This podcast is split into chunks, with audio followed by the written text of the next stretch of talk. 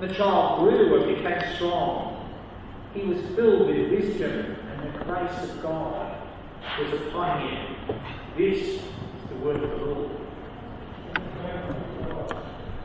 Thank you to all those uh, Bible readers. Friends, uh, let me pray for us. Our Heavenly Father, we do want to thank you for your grace and your love. And, and Father, we pray uh, tonight that you will speak to our hearts, that we might have a better understanding of your grace to us in the Lord Jesus.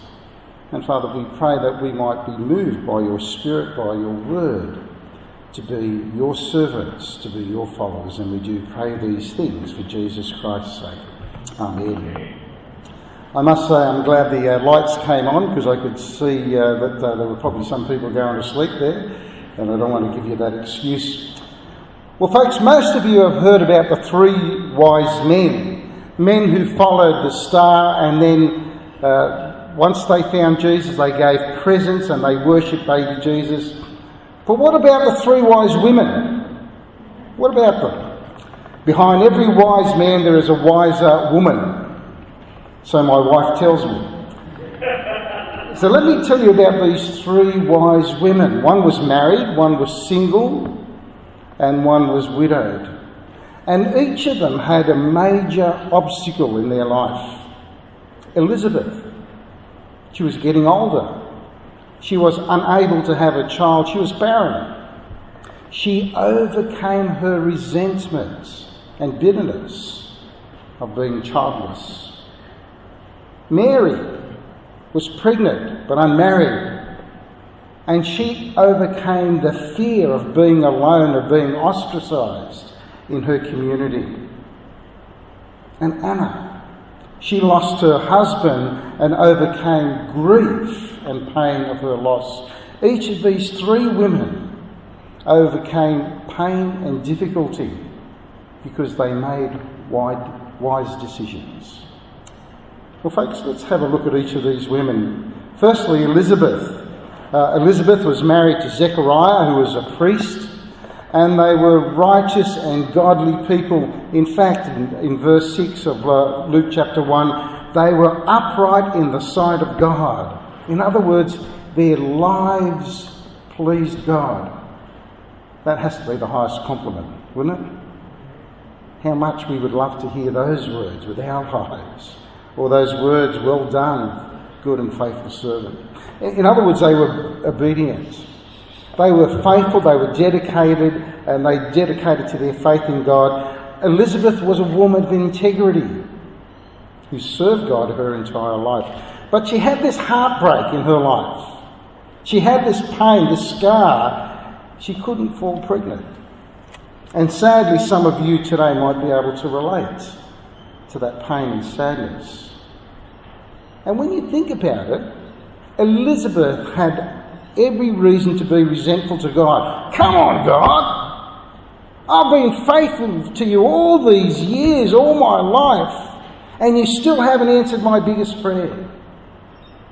And she didn't say that. Elizabeth chose not to get mad at God. In fact, she chose to trust God and not to be bad tempered, despite her great disappointment. Folks, I think we can learn from this, and you've probably learned from experience. We shouldn't expect heaven on earth because in this earth we, we, we have sorrow, we have pain, we have grief, we have disappointment, suffering, disease, we have tears and grief and loss. You know what? None of that's in heaven. There's no crying, there's no sadness, there is no tears. There is great rejoicing. None of these things are in heaven, but we certainly can experience these things in our world, imperfect world. Uh, the weather doesn't work perfectly. The economy doesn't work perfectly. Our relationships sometimes don't work perfectly. Our bodies don't work perfectly. Do I have an amen for that? Those of you who are older, over 60. Folks, everything is broken.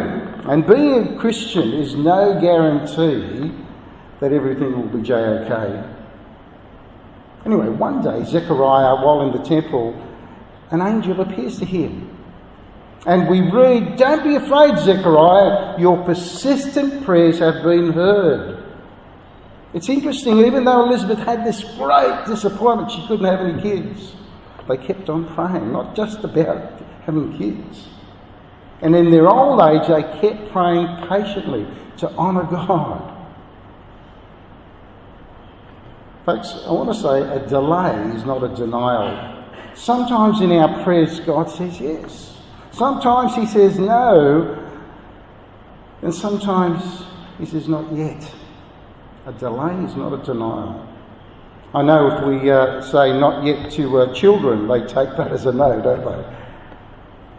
But as they grow, as they mature, uh, they need uh, to know that uh, they need to be patient. And Elizabeth and Zechariah were certainly that. Well, miraculously, God granted Zechariah and Elizabeth's request. Elizabeth fell pregnant with John the Baptist, and for five months she never left home uh, because uh, I gather she was being careful and smart with her pregnancy. Uh, she was at least 60 years old, Elizabeth. Now, those of you who are 60 or around there, can you imagine having another child? Yeah? Is that good fun? I've got a lot of. Uh, but 60 years old. Friends, 2,000 years ago, a woman's value was by how many kids she produced because she would be the mother of future generations. Folks, can I say that's not true today? A woman's value is not in her producing kids. As some families choose not to have children. Some families just can't have kids. Yet they are still valuable to God and society. But in those times, Elizabeth felt the shame of the culture of being childless. And incredibly, God saw that it was the right time and he blessed Elizabeth with the birth of John the Baptist. Folks, it was a miraculous birth, as was Jesus. Because John the Baptist had to do a great job in paving the way for Jesus. Why is Elizabeth a wise woman? Because she trusted in God's plans instead of being bitter, instead of being angry that she couldn't conceive. She chose to be patient in prayer despite her shame. And, folks, can I say, even if Zechariah and Elizabeth didn't get their wish of having a child, they were still faithful because they were praying about other things that would honour God. Can I ask you, are you reacting to your discouragements, your disappointments? Are you with bitterness? Are you discouraged uh, with uh, family, uh, with your career, the one you haven't got or the one you do have? Are you disheartened with life generally? Are there failures? Are there regrets? Friends, a, a wise person will choose to, choose to pray patiently. And if they don't receive their requests, they will, like, like Elizabeth, they will realise that God will only do what's best for his children. Jesus even says that. He says, Those of you who are kids, those of you who have kids, you want the best for your kids. How much more will your Heavenly Father want the best for you? Come to the Lord Jesus. He may not give you what you want, but He wants to give you what is best for you. Then we see Mary. And in those days, uh, a man and a woman, particularly a, a girl, uh, they married uh, very young, sometimes 15 and 16, uh, when uh, at most uh, people are, are foolish at, at, that age, but not Mary. She displays a wisdom way beyond her years. And an angel appears to Mary and, and tells her not to be afraid, and that's what all angels do. Don't be afraid. Don't be afraid uh, being pregnant despite being a virgin. Of course, Mary's going to be have those temptations of fear. There is the fear of criticism. How am I going to tell my mum? You know, hey mum, I'm pregnant. And Joseph isn't the daddy. And by the way, the daddy is God. And I'm carrying the Son of God. What do you think Mum's going to say? Mary, what have you been smoking? How am I going to tell Joseph? Hi, honey. I got some good news. I'm pregnant and you're not the father, but I didn't have sex with anyone. I'm still a virgin. What do you think Joseph's going to say? Sure, sure. There's the fear of the supernatural. The Holy Spirit would somehow implant Mary's womb to be fertile. How's it going to happen? And then there is the fear of inadequacy despite of all her wedding plans going out the window. Now she's thinking, hey, I'm going to be the mother of this Son of God. Here is this young girl who is uneducated, a peasant. And I just love these words she says. They are such wise words. Mary answered after speaking to, after the angel speaking to her, I am the Lord's servant. May your word to me be fulfilled. What incredible words. I am the Lord's servant. May your word to me be fulfilled. Why is Mary a wise woman?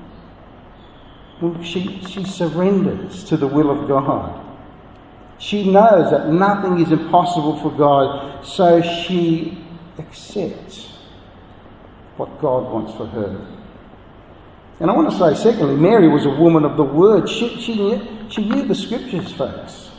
And even though being very young, if you actually was to read uh, in Luke's Gospel, next few verses, there is a, a song called Mary's Song. And it's just full of, packed with Old Testament scriptures of great praise of who God is and what He has done uh, and what He will be doing. So Mary knew the scriptures and it helped her believe in the truth rather than to trust in her fears. Well, what about you folks? Have you got fears? Have you got anxieties? Maybe over work, maybe finances, maybe even this whole COVID thing. Well, folks, I want to say do what Mary did. Surrender to the Lord Jesus you know, the, Bible actually uses these words when we don't respond to God in a positive way. The Bible says that's being foolish. And, folks, we don't want to be foolish. We want to respond. We want to surrender our life to God because that is true wisdom. Living under God's will. Well, folks, can I encourage you, if you haven't already done so, swallow your pride do the best thing for your life. You know, anything this world offers is second best. God is the only one, and the Lord Jesus offers first best. Surrender your life because He loves you. He loves you. He died on a cross for you. He wants what's best for you. And if we have that attitude of Mary, God will bless us and use us beyond our wildest dreams. And the third woman, I think that is a wise woman here uh, in the, the, the uh, these couple of chapters, was, uh, was Anna. And she was a godly woman who loved her husband, uh, but then her husband died. But what she did, she redirected her love to the Lord. And just like if you can't have a baby, you re- redirect your love to adopting or fostering a child. Or, or, or maybe just help families who are less fortunate. Well, Anna does a similar thing. She says, I have lost my husband, the husband I love. Now I'm going to prioritise my love to the Lord. And Anna spent much of her time in the temple, we are told, praying. Not just for herself, but praying for others. And while Anna is in the temple, it just so happens that Jesus is being prayed for or being prayed on, and he's been dedicated by Simeon. And, and Anna hears what Simeon has to say that Jesus is the one who will save Israel save the world from their sins. And then we read Anna gave thanks to God and spoke about the child to all who were looking forward to the redemption of Israel. Why is Anna a wise woman? Well, despite her grief and lostness, she chose to focus on the presence of God in her life. She directed her love by prioritising the Lord Jesus. The good news of Jesus is only good news when people get to know it. And one of the things that Anna does, as soon as she hears about it, she tells other people about who this baby is and what this baby will do. Friends, we may be experiencing grief and sadness. We may have lost someone, something. Sometimes we can have regrets. Friends, can I encourage you to change your focus of what you can't do to what you can do now? Change your focus. Come to the Lord Jesus and prioritise Him in your life. Well, what about you? You know, these uh, three women had pain, heartaches. Elizabeth couldn't have kids. Mary had an unexplainable pregnancy. And Anna is uh, grieved and sad with being alone. And, folks, can I say, they all had a choice. They all had a choice. We all go through difficulties, we all go through disappointments, we all go through burdens because this world isn't perfect. But you know what? We choose to remain resentful. We choose to be fearful. We choose to be saddened and maybe sometimes wallow in self pity. But we can choose to trust God, who has given us a Saviour who has given us forgiveness of sins and can save us sometimes from situations. We can choose to surrender our will to God's will, which will take away fear of what other people may think. And we can choose to practice the presence of God in our lives instead of being influenced by the ways of the world. Folks, Christmas is a, a joyous time, isn't it? I know uh, there is a little bit of sadness this Christmas because some of you have been telling me uh, during the course of the day that they can't have the family over. Uh, we had um, many people who were coming to the service, and because some of the, the friends uh, live in Queensland, because some of the friends live in, they couldn't come. And, and that, that is sad, obviously. But, folks, we can rejoice in the fact that Christmas we see Jesus' birth and he was born for a purpose. He was born to die on a cross, and we might think, how's that joyful? But he, he died on a cross to pay for all those times we've done the wrong thing.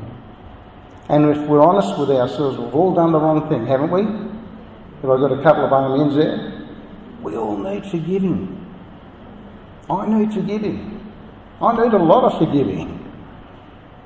And it's a good thing the Lord Jesus died on that cross because only forgiven people can get into heaven. From the manger to the cross, we can be forgiven and not have bitterness. We can have power instead of fear. We can have that presence of God instead of grief. Folks, the greatest decision that you can ever make is being part of a forgiven family. Jesus did come to save us from this broken world, from, to save us from ourselves. We need forgiving.